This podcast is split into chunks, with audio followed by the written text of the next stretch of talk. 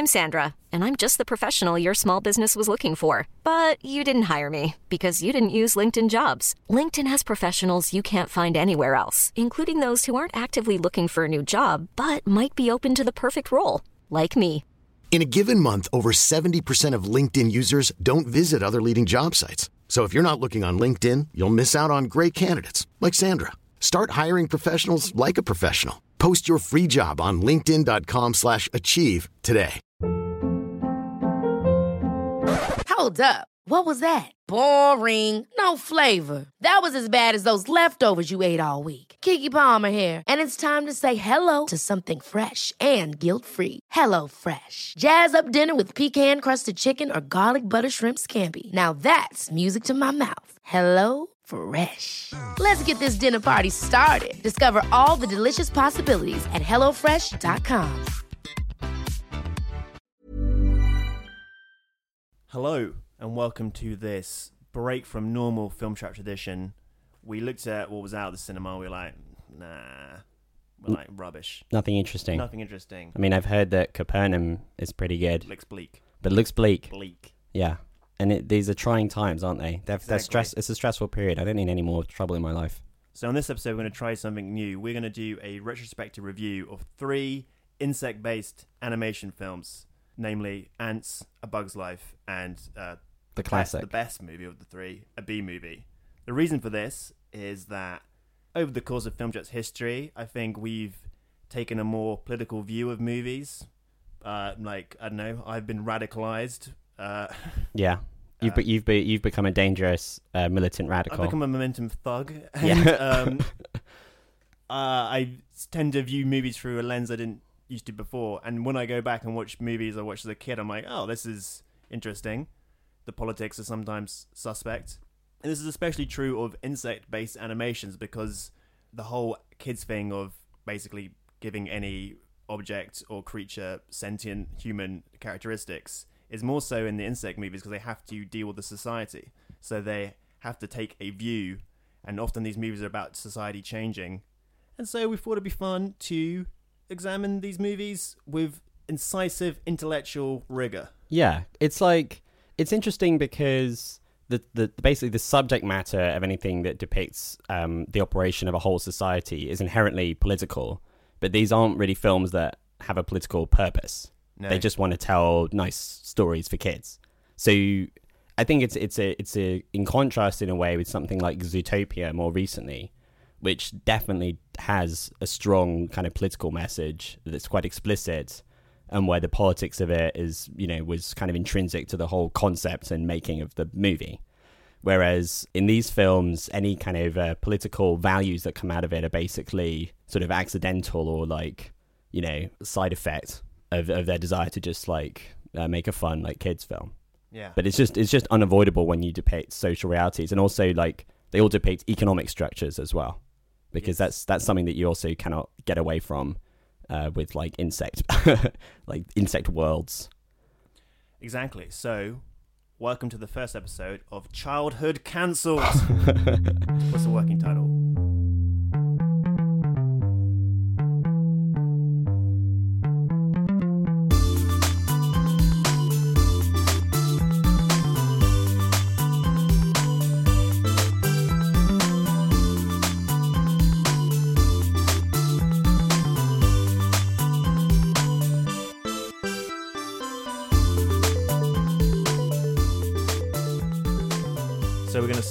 Ants because it was released first. We're going in release order, and it narrowly beat Bugs Life to the box office, even though the, for a while they were competing. And there's a whole Wikipedia article if you want to really get into it about whether DreamWorks ripped off Pixar. Who knows?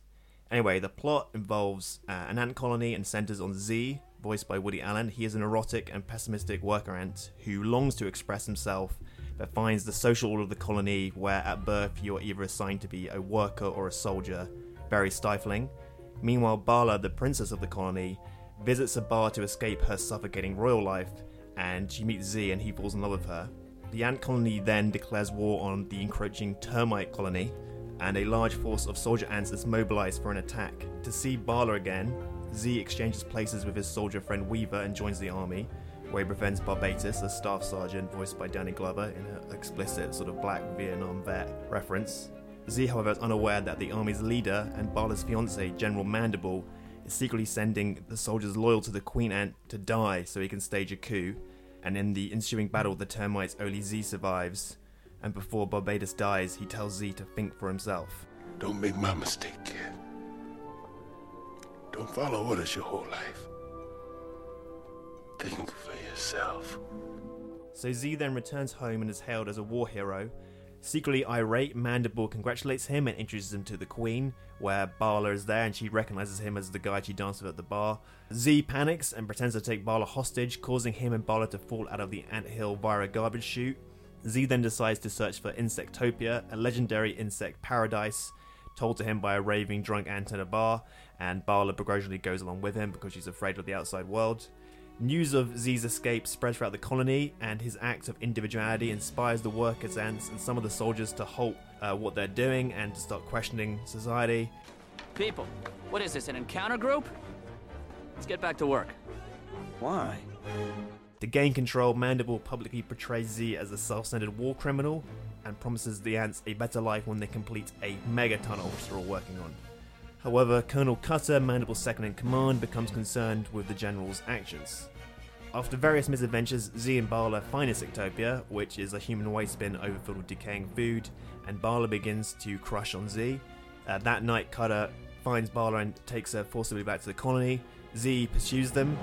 He rescues Bala, and after freeing her, she tells him that Mandible's mega tunnel is in fact just an insane eugenics plan where he plans to tunnel through to a nearby puddle and thus drown all the worker ants. Uh, they try and stop this plan, but it, they don't arrive in time, and the worker ants are trapped in the center of the colony as the water slowly rises. To escape, Z organizes them to construct a huge ant ladder, and they get to the surface where the soldier ants are lined up. He breaks through.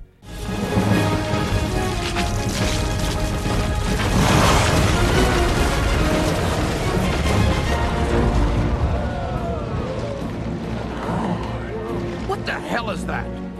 I think that's the weak element, sir. Give me, give me a hand. See, you? Let go! Don't you understand? It's for the good of the colony. What, what are you saying? We are the colony. Cutter revolts against Mandible. Mandible tries to kill Cutter by pushing him back into the colony, but Z pushes him out of the way. Both of them fall. Z lands in the water, but Mandible hits a root and dies. Cutter rescues. Classic end to a villain. Just hit a root, don't you? It just happens. Cutter rescues Z, and he's hailed a hero. And in the sort of closing epilogue, Z has married Bala, and he says they rebuilt the colony, and he's basically ended up where he started, but this time he chose it. What does it mean politically, though? Well, I think like first thing to note about ants is that it's got a very self-consciously kind of more sort of adult-oriented script than A Bug's Life does. So they, I mean, it's hard not to compare these two directly because they both came out in the same year, like only a month apart, and because Ants is kind of a send-up of a Woody Allen type character, it's sort of filled with these touches which are kind of for the grown-ups. Yeah. And so that makes the movie seem more explicitly political because it's full of references to real life politics. The uh, reference to the attack on the termite colony being a preemptive strike is clearly some kind of reference to like uh, US foreign policy. It seems to be a kind of criticism of that. Um, and like pointless uh, U.S. wars. I mean, if if it was if, it- if it had been made a bit later, it would definitely seem like a comment on the Iraq War in 2003. But maybe it's like a comment on the first Gulf War. And when there's this kind of brief like workers' revolution moment, there's like an ant who says something like the workers control the means of production. You're telling me I don't have to be here? We got a choice? The authorities don't want you to know about it, but we don't have to work on the tunnel anymore. It's the workers who control the means of production. Hey, Z don't dig, I don't dig. you know so uh, it's full of it's full of all this stuff which like gives it this sort of political bent superficially but i don't think it has a particularly coherent political message mainly because the essential status quo of ant society is not particularly disturbed by the events of the movie and it's much more a, a kind of story about one person attempting to express their individuality Yeah, when I first, well, rewatching it kind of changed my opinion on it. But at the beginning of the movie, there's a sort of sequence where all the ant workers form a giant wrecking ball in a very like overt metaphor that he is literally A tool. a, tool of the state, and he like has open contempt for just like working to this state which doesn't really reflect the needs of the people. Yeah. And then at the end, they build another structure, which is a big ladder where everyone is working to a collective good, which is not dying.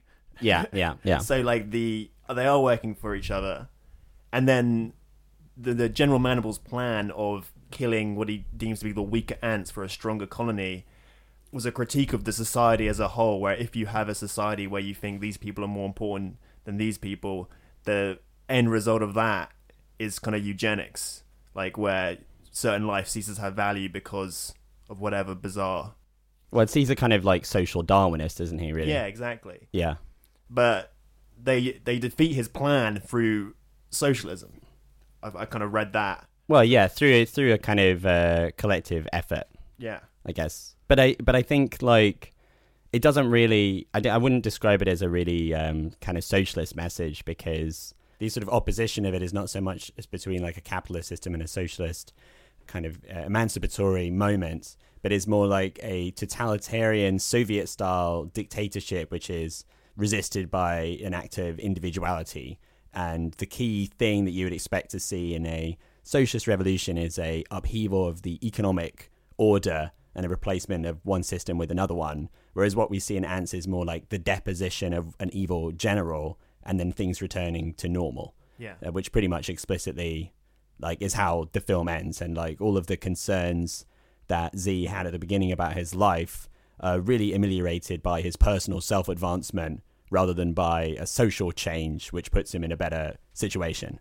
Everyone's either a worker or a soldier still, but now he's married to a princess and he's just like I guess he feels like, he, like he's accomplished something by his actions, so he probably just feels more sort of uh, less neurotic now, I guess. You know, I mean, if they ever make an Ants 2, we'll find out if he's still miserable about uh, being a worker. But um, uh, but yeah, so so I didn't I didn't for the, for that reason I I, I question how uh, how socialist the kind of moment of working together is at the end. It, I mean, also because the the revolution that precedes it is kind of a bit of a joke that's like blown off by one speech from Mandible. So there's not really a suggestion that the workers have developed a sort of consciousness that enables them to overthrow their masters. They just sort of act together in a moment of self-preservation, which is nice to see, but I don't think represents that sort of revolution.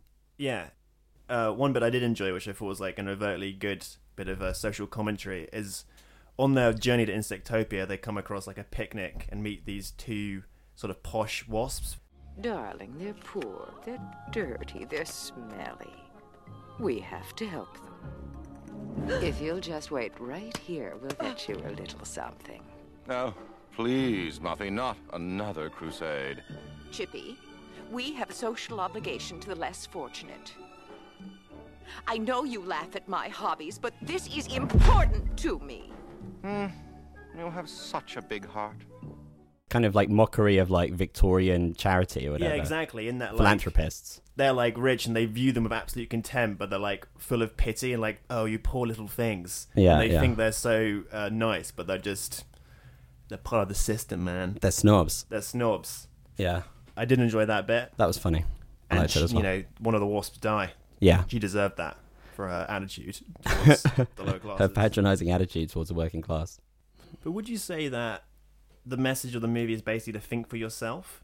The revolt kind of comes about because people just start to question things, and Z is like constantly questioning the social order, I think I think which like maybe makes the ending all the more disappointing because that's just the same. Yeah, exactly. Well, I think I think that that's that's that's sort of precisely the limitation of that kind of think for yourself moral.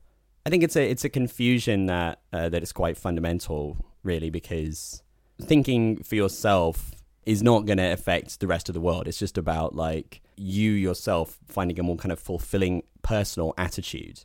And I think the movie is much more comfortable with that sort of thing. But because it's depicting an entire society and these changes that affect, you know, the millions of ants in the colony, it kind of then has to address what would happen if like everybody started thinking for themselves. But then it doesn't follow through on that because it's just that's too big of a problem basically to deal with. So it just kind of like doesn't doesn't address it whatsoever. I mean, this movie is made in the late '90s when like it was a, at a very low ebb for like left wing politics. Yeah. and um, Politics had been fixed by then, right? It was fixed. politics was phased. Well, that, that was the end of history, and all the problems had been solved. You know, I mean, and, and the, the central kind of political Things can contrast only get better. that existed was between sort of Western democratic society, which is like the good society, and then the kind of uh, Soviet grey world, which is you know the communist dictatorship. This is like the bad society, and the the movie cannot really like grapple with like a kind of violent overthrow that transforms one form of society into another one because that's like a method of political change that it's you know is sort of too radical to basically be addressed it's it's it's only really that the personal transformation of, of yourself is the only thing that it can really deal with yeah. Do you think if Ants just like the last five minutes showed like a really cool society, it would. It, it's just like the last two minutes just let it down. yeah sh- shows them like uh, electing their representatives or something like, like, that Ant Wakanda, you know, like Yeah. right the end. yeah with a like a democratic uh, election process. well they basically And they the- they all the ants are painting and like doing art and uh, ri- ri- writing books. yeah, they're all expressing themselves, and they've all got weekends now Yeah, and like stuff. They got commune. yeah, they got labor rights and uh, You know. yes, yeah, yeah, yeah. I think that I think that's exactly what what it should have done. It should have shown them all basically going off, carting the garbage can into the hive, Yeah. and then living high on the hog while they you know enjoy a life of leisure and and uh, implement a, a perfect post work um, society. My favorite film stars Brigitte Bardot. She's the queen, but she wants to be in radio. So she starts a podcast with her friends, and the terrorists try to stop her, but she beats them in the end. A Bug's Life. What can I say about Bug's Life? What can one say? What can one say about what happens in the plot? So, A Bug's Life. So, Ant Island is a colony of ants led by the Queen and her daughter, Princess Atta. And every season, they are forced to give food to a gang of marauding grasshoppers led by the imaginatively named Hopper. He's a grasshopper called Hopper. He hops. He hops. Voiced by Kevin Spacey. No animation is complete without some sort of disgraced actor who was big in the 90s. Uh, one day, uh, the hero Flick, an individualist and would be inventor, inadvertently knocks the offering into a stream with his latest invention, a grain harvesting device. In retaliation, Hopper demands twice as much food as compensation by the end of summer. When Flick suggests in earnest that they seek help from other stronger bugs, the other ants uh, see an opportunity to remove him and send him off on his quest, even though they think it's bullshit. At the Bug City, which is just a heap of trash under a trailer, Flick mistakes a troop of circus bugs for warriors, and in return, the bugs think he is a talent agent and accept his offer to travel back with him to Ant Island. During the welcome ceremony upon their arrival, the circus bugs and Flick both discover their mutual misunderstandings, but eventually the circus bugs decide to stay and continue the ruse of them as warriors to help Flick with his plan, which is to construct a false bird out of leaves and twigs to scare away the grasshoppers. Meanwhile, Hopper tells his gang how greatly the ants outnumber them and worries that they will eventually rebel against them unless they crack the whip and keep them subdued. The ants finish constructing the fake bird, but Flick and the circus performer's deception is revealed and they are exiled. And when Hopper returns to discover the mediocre offering the ants could muster, he takes over the island and demands their winter food supply and plans to assassinate the queen afterwards. Overhearing the plan, Atta's younger sister Dot goes after Flick and the circus bugs, and they decide to return to save the ants. The circus bugs try and distract the grasshoppers, doing some of their circusing. That's what they're, they're circus bugs, is what they do. And Flick deploys the bird, but it is not successful. Hopper beats Flick in retaliation, saying that the ants are humble and lowly life forms who live to serve the grasshoppers. However, Flick responds that Hopper actually fears the colony because he's always known that the ants are in fact stronger. This inspires the ants to basically overthrow the grasshoppers and kick them off the island. And in the epilogue scene, Flick's inventions have been embraced by the colony, and basically everything is great. Delightful. Delightful. So yeah, much clearer the have and have nots sort of uh, message yeah, to it. it's quite a nice parable of uh, class struggle. They're literally the one percent. They're literally the one percent. There's a bit where he says they outnumber us a hundred to one. We- They are the many, we are the few. You let one ant stand up to us, then they all might stand up. Those puny little ants outnumber us a hundred to one. And if they ever figure that out, there goes our way of life. Almost all of the wealth and much of the income is going to the top 1%. Yeah, exactly. I mean, it's a story about owners and producers. The workers get all the food and they're not allowed to keep it. It's just uh, taken from them by the grasshoppers. And they learn that they don't need the owners. The workers can simply share the produce that they make amongst themselves. And they outnumber the sort of bourgeois grasshoppers and they just kick them out. And I think it's like, politically speaking, it's pretty strong. I Would say this though, to play devil's avocado. Go ahead. It's implied that there's tons and tons of grain, and they can basically collect enough grain for themselves and the grasshoppers. And if they didn't have the grasshoppers, they'd have to like work an hour a day or something. You know, just because it doesn't take that much time. Yeah. It's just the extra burden of the grasshoppers. But because there are grasshoppers, it causes Flick to come up with this brilliant grain collecting invention. Flick, what are you doing? Oh, oh, this! This is my new idea for harvesting grain. No more picking individual kernels. You can just cut down the entire stalk. Flick, we don't have time for this. Exactly. We never have time to collect food for ourselves because we spend all summer harvesting for the offering. But my invention will speed up production. So the free market, Sam. Yeah, I mean, Progress. I think, yeah. Well, I mean, there's no currency or market or I'm just saying, if the grasshoppers Like, went around, would have invented that brilliant grain collecting thing for which, for some reason, the Also- society rejects, even though it's clearly incredibly efficient. yeah, I guess that's true. The pressures of uh, society drove innovation for Flick. Although I would say that the way he's depicted in the movie suggests that it's just the outcome of his own kind of character rather than the result of like the necessity of having to find a way to do it more efficiently. Well, the society as it's portrayed at the beginning is they're basically kind of like Amish or something, right? They just sort of reject. They have like they're, they're very they're very conservative. ways. Yeah. Um, They're also kind of like idiots. I mean, there's the there's the moment at the beginning where like there's an ant who just can't get around a leaf. yeah. He just doesn't know what to do with like a leaf in the way. So they're kind of dumb. I think it's another it's something that Bugs Life shares with ants as well, which I think is a sort of trap that a, a film of this nature finds it easy to fall into, which is like a depiction of the people or of like a group in society easily slides into you know the people are actually they're all kind of dumb Yeah.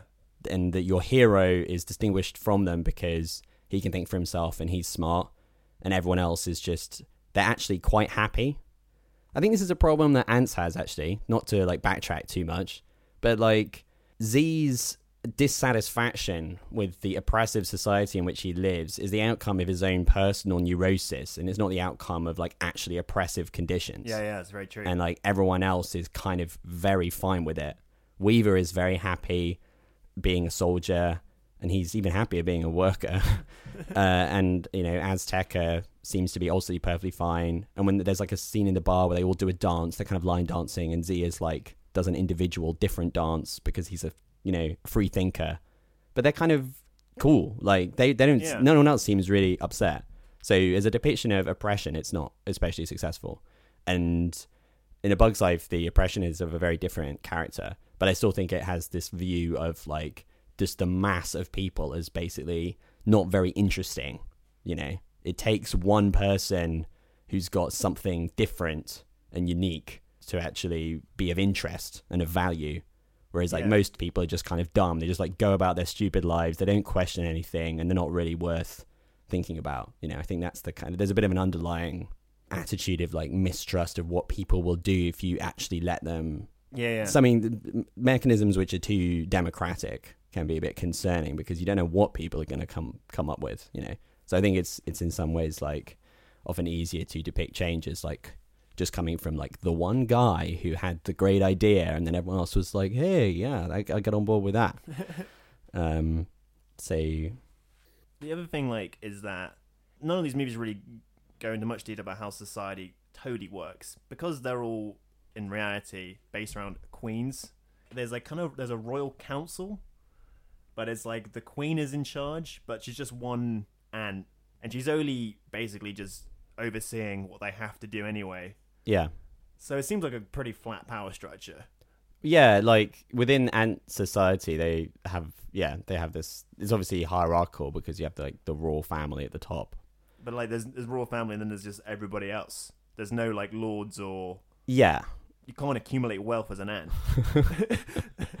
yeah, So there's only a title. yeah. I think I think and also because it's like just like a biological reality that some Yeah. of them are different. You know, the, the the she has a key kind of role to play. She's also a worker in a way. You know, Yeah, exactly. She she has her thing that she has to do, Maybe which is like fucking queen, give uh, birth to a lot of ants. Get out there and do some cleaning. Yeah, not like human monarchs. Yeah. who don't do anything. I mean, she has to, you know, cut ribbons and uh, do that speech every year. But other than that, you know, is not contributing. But yeah, but I think that's a uh, good thing about the depiction of the movie. It is, it, it is, it is sort of relatively horizontal, basically, just because there's this clear other class, which is the grasshoppers who who lie above them. Well, I guess it's like basically the only thing wrong with society is the grasshoppers. At the end, they're gone, so it's fine. So it's fine. yeah, but I think that's like a that's a solid story. You know, that's exactly the way that these kinds of animal fables should work. There's a problem, there's a problem, and there's a solution, and that and the solution teaches you a moral about the world, which in this case is don't let people take your own stuff from you. There's a collective good, everyone works for it, and everyone should share in the wealth that results. And if people just come and take the shit from you, that's unjust, and it shouldn't be allowed. I mean, that's a good, that's a good, that's a good solid moral. Let this be a lesson to all you ants. Ideas are very dangerous things. You are mindless, soil shoving losers. Put on this earth to serve us. You're wrong, Hopper.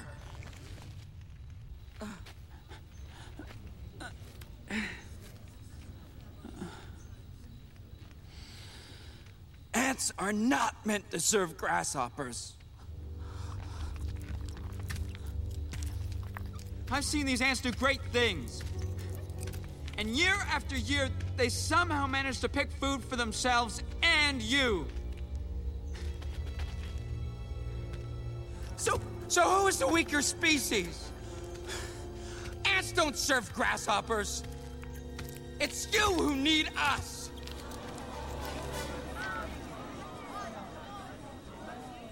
We're a lot stronger than you say we are. And you know it, don't you? Ever catch yourself eating the same flavorless dinner three days in a row? Dreaming of something better? Well, HelloFresh is your guilt free dream come true, baby. It's me, Gigi Palmer. Let's wake up those taste buds with hot, juicy pecan crusted chicken or garlic butter shrimp scampi. Mm. Hello Fresh. Stop dreaming of all the delicious possibilities and dig in at HelloFresh.com. Let's get this dinner party started.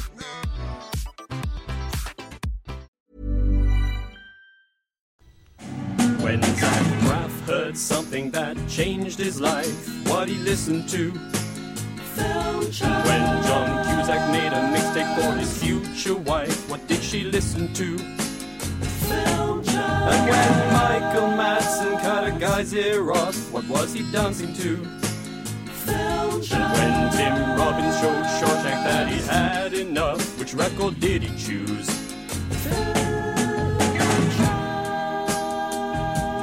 Yeah, yeah, yeah, yeah, yeah, yeah. I will now describe the story of B movie, a completely conventional and normal film. You always be able to predict what happens next. Yeah. So it's about a young honeybee named Barry B. Benson, voiced by Jerry Seinfeld, who has graduated from college, is about to enter his hive's workforce, uh, which is like a company called Honex Industries that makes all the honey, which basically everyone belongs to, um, alongside his best friend Adam, who's voiced Matthew Broderick. He's initially excited to join Honex Industries, but he is disappointed to discover that he will have his job uh, for life, and he's you know a bit more nonconformist than this. He runs into a bunch of pollen jocks who are the sort of muscular uh, alpha male bees who uh, go outside the hive and pollinate flowers. He joins them for a ride because he doesn't want to do whatever boring job he have in the hive. Out in the world, he is caught in a rainstorm and separated from the rest of the pollen jocks and ends up in on the balcony of a human called Vanessa in New York City. Uh, Vanessa's boyfriend Ken attempts to kill Barry, but Vanessa, who is voiced by Renee Zellweger, gently catches and rescues him and saves his life.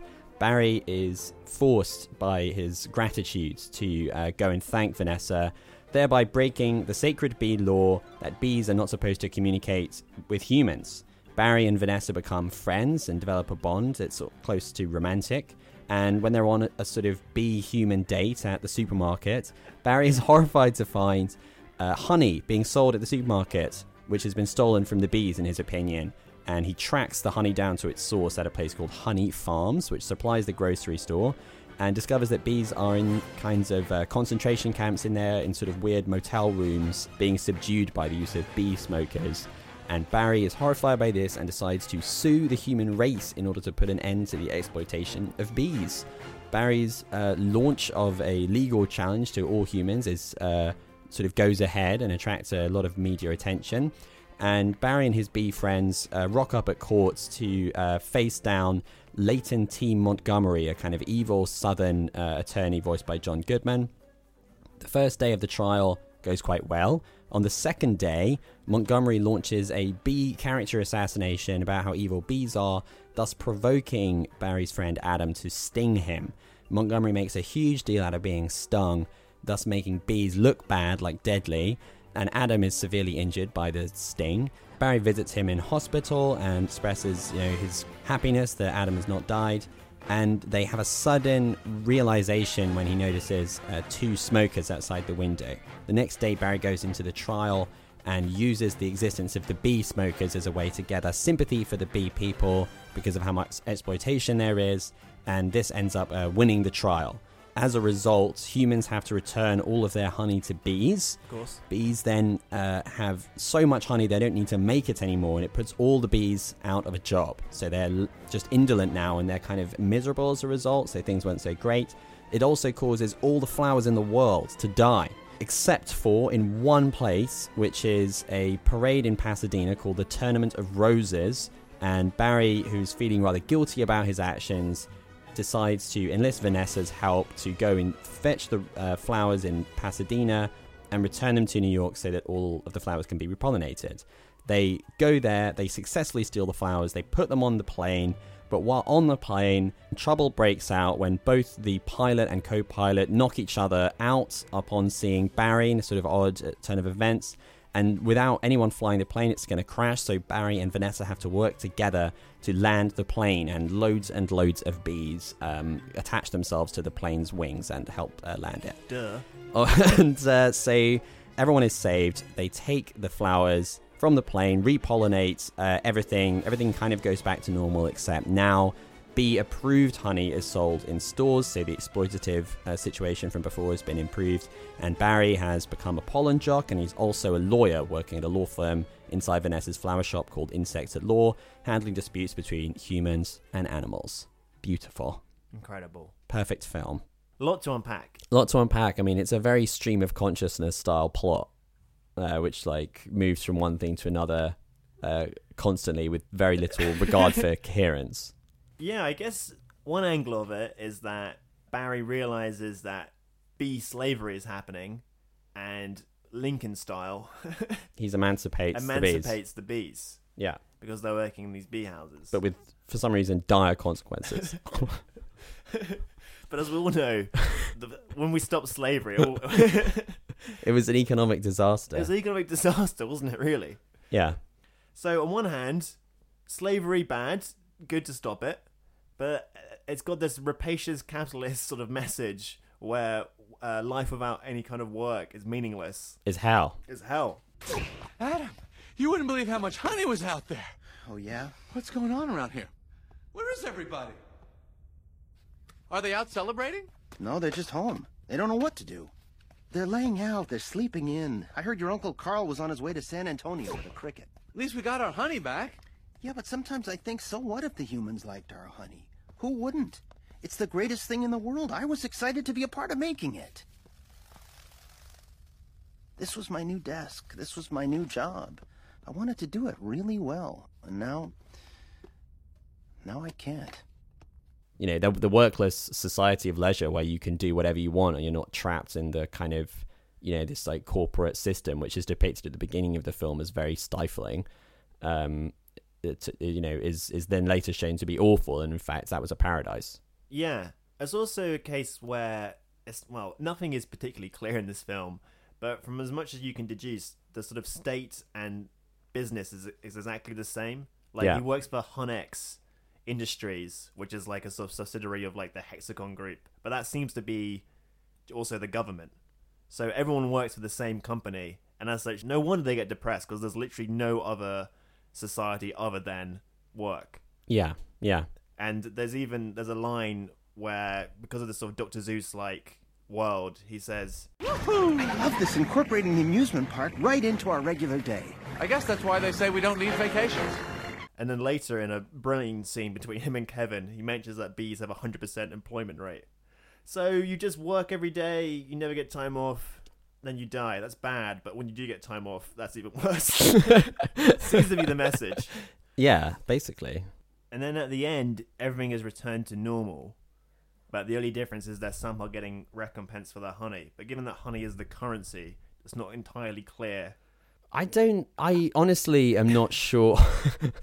like, I think it's really unclear what the role is, what exactly the role is of honey in like their bee society because it's so kind of universal. I mean, even when Adam injures himself, he's getting honey through an IV drip, so it's like a medical thing as well. Like, It's like blood. It's like blood. It's blood, it's money, it's hair gel, it's water. It's just it's, It's just everything. if you cut open a bee, just honey He spills out.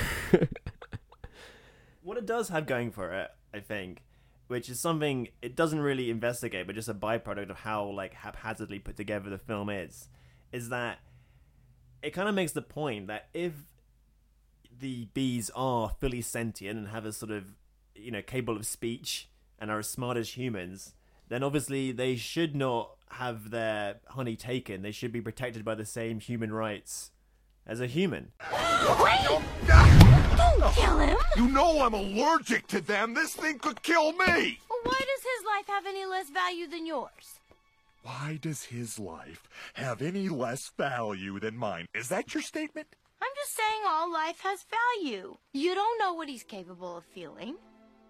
But it gets incredibly strange at the end when he's a lawyer and he's like interviewing a cow who's like complaining about her milk being taken. It's like, so if every single animal on the planet is as smart as a human, like what the hell is going on? but it's against the cow law. it's the cow law. The cows can't talk. So in that way, it's quite right on. It's the same way, like in the world of Toy Story, the toys are alive, but they're being treated badly all the time just because humans are unaware. They just think they're objects. Yeah, I mean, it does work. It functions almost as a kind of parody of, uh, or or like a send up of the entire, the whole concept of applying human-like characteristics to non-humans. Yeah. you know, it takes it to this absurd extreme, which basically it feels like if there's any message, it's like bees are not like people, and it may, would make no sense if they were. And this is the kind of madness that results if we start to posit this as a possibility. So the basic res again hard to deduce what Seinfeld is trying to say, but he's he seems sort of like keen on the whole capitalist model. It's another but- kind of it's another story about individualism, isn't it? Really, it's kind of like I think if so insofar as there's any message whatsoever, it's not all that different to Antz in that it's about a guy who's you know feels different to everyone around him and is looking for a way to express himself. And the the, the real the biggest change that occurs in the movie is his lot in life from being stuck working for Honex Industries in whatever boring role to getting to be a lawyer. Yeah. Whereas all of his boring friends who have no ambitions whatsoever get their dead end jobs and It's they're and they're all happy. Yeah, it's not clear if there was any lawyers before this court case. There was no cause for a B lawyer, No, he's even though there's many B laws. well, he's created a job and then filled it. You know, he's he's created his own niche. I Job mean, that- creator. he's a job creator. yeah, exactly. So Seinfeld's perfect world is one where people just get paid for their labor. Yeah, he seems to be. Yeah, exactly.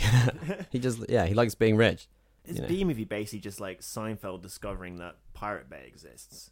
oh, my DVD's a big song! and then he takes Pirate Bay to court and Yeah. gets them to take down their torrents, but then Well, the- yeah. society crumbles because nobody can afford to watch his seminal 90s sitcom. So he's forced. well, that's the that's the other thing that's messed up about the movie is that it presents a, a, property rights issue as a kind of like human rights issue Yeah. or, or B rights. I mean, his central complaint is property rights, but that's clearly not as The bad as slavery is the secondary too. It's just that is just the narrative that he uses to to get the property. Yeah, rather than being the central actual bad thing. That's his like eureka moment. It's like, oh, that's the way to win them over. Uh, yeah, ex- slavery bad. Yeah, ex- exactly. Rather than like that having been what horrified him in the first place. Members of the jury, look at what has happened to bees who have never been asked, smoking or none. Is this what nature intended for us? To be forcibly addicted to these smoke machines in man made wooden slat work camps? Living out our lives as honey slaves to the white man? So, I don't know. There's a gaping moral void at the heart of Bee Movie. It's just a complete, a complete mess. If we could combine the funny humor of Antz with the right on message of Bugs Life and the incredible vocal performance of Bee Movie, that, my friend, Yeah. would be a film for the ages. Just starring Seinfeld. Seinfeld with the Bee Movie, the only one with a non-problematic cast. exactly. Yeah. Um. Yeah, I would say like, you know, if I was summarizing what we've learned from this discussion, I think that the more sort of straightforward and fable-like um, uh, tale that's told in A Bug's Life uh, is the most kind of successful way to do this because it does not really attempt to construct an entire so- social reality in the way that um, Antz does sort of gesture towards and uh, Bee Movie does as well, and it just um, instead presents a single social dynamic, an injustice, and uh, a, a, you know a, a mechanism for resolving it and leading to a better society. And I think that's you know quite an effective way to tackle this. Whereas Antz and Bee Movie are both films with, as far as you can discern a message, something about individualism and free expression, but in also a context which depicts the operation of a whole society. And I think that creates a sort of confusion that the movies do not successfully resolve. So I think that's, you know, that if I was making a film about a society of animals who act like humans, you know, I would think I would go more down the Bugs Life route. What do you reckon? Um, yeah, but I think it needs to be more radical. But more radical. They need to kill the queen as well. yeah, yeah, They need, yeah. to, they need to get rid of any kind of monarchy. Yeah. The power structure needs to be completely flat by the end. It's like no one put you in charge. We're having elections from now on. They need to institute some uh, uh, radical democracy. Yeah, exactly. That is that is part of a problem. Yeah. Ooh, time for a break from all the film chat. Have a cup of tea, maybe make a quick snack and telephone a friend so you know where she's at. Right, that's enough now. Back to film chat. I hope that this uh, departure from the regular kind of format has been welcome. I don't know. It's a bit of an experiment for us. So, uh, you know, who knows if it worked or not. Who knows? But maybe we'll try it again. I mean, after 180 plus episodes, sometimes you got to shake things up a little bit. It's like a marriage going stale, you know. Sometimes you've got to just buy some edible chocolate and pretend to be a sailor on leave or whatever people do in loveless marriages. yeah, we've got that 188 episode itch. That needs to be scratched. that needs to be scratched. Um, all right, so we'll be back on uh, bullshit, the normal bullshit next week, I think. Yeah. I'm sure some stuff will have come out by then. That Rebel about. Wilson rom com Netflix movie. Can't wait to get. Can't wait to get my teeth into that one. I think of yeah. Absolutely. What does that say about society? Yeah, and I wanted to, I wanted, you know, uh, spend a good 15 or 20 minutes talking about the Umbrella Academy, which I watched. Yeah, is that good? Yeah, I thought it was pretty good. I kind Cool. of enjoyed it. It's got like a kind of chimp butler character, so I enjoyed that aspect of it. Nice. Um, all right, friends. Thank you for tuning in, listening us to listening to us talking at length about insects, animated insects, and their lives. And we'll see you next time. Toodaloo. Bye.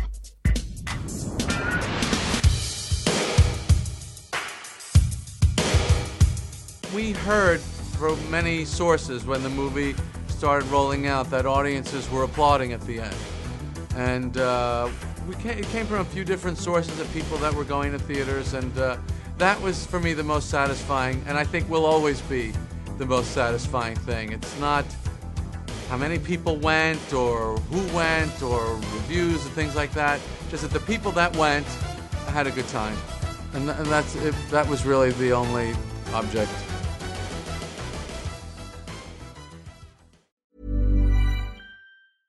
Ever catch yourself eating the same flavorless dinner three days in a row?